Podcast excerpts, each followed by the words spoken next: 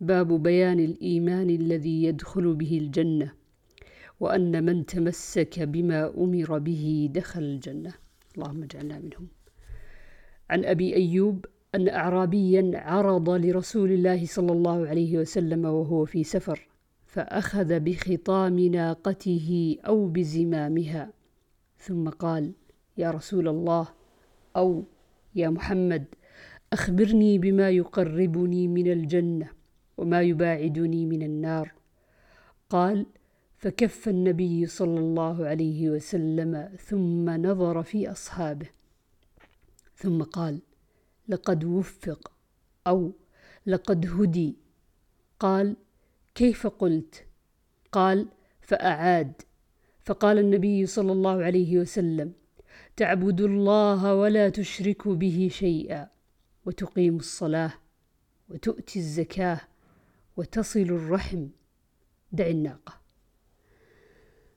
وعن أبي أيوب قال جاء رجل إلى النبي صلى الله عليه وسلم فقال دلني على عمل أعمله يدنيني من الجنة ويباعدني من النار. قال تعبد الله لا تشرك به شيئا وتقيم الصلاة وتؤتي الزكاة وتصل ذا رحمك.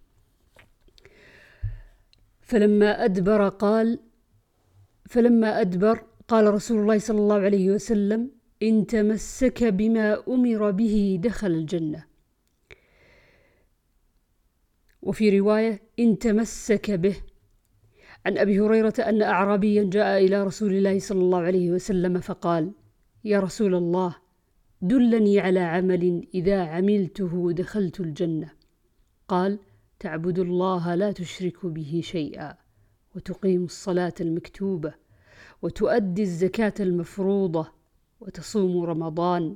قال والذي نفسي بيده لا أزيد على هذا شيئا أبدا ولا أنقص منه. فلما ولى قال النبي صلى الله عليه وسلم من سره أن ينظر إلى رجل من أهل الجنة فلينظر إلى هذا.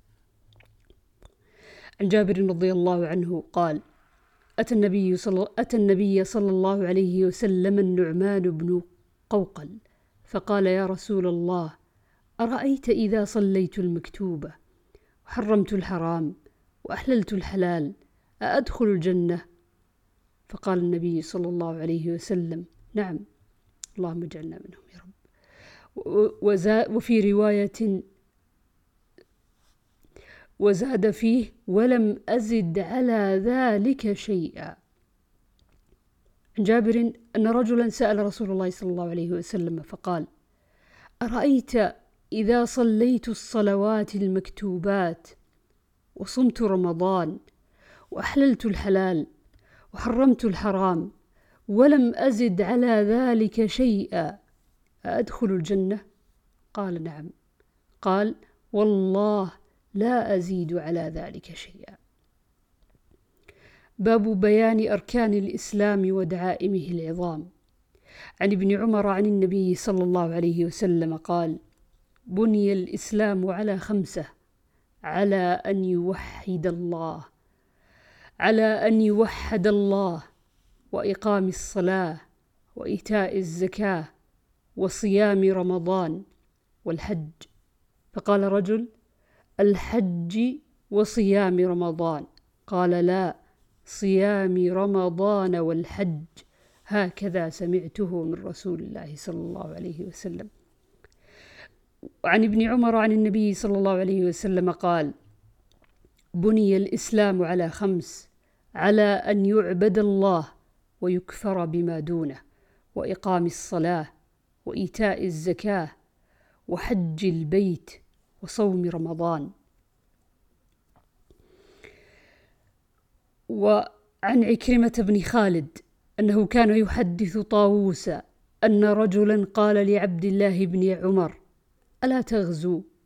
فقال إني سمعت رسول الله صلى الله عليه وسلم يقول إن الإسلام بني على خمسة شهادة أن لا إله إلا الله وإقام الصلاة وإيتاء الزكاة وصيام رمضان وحج البيت.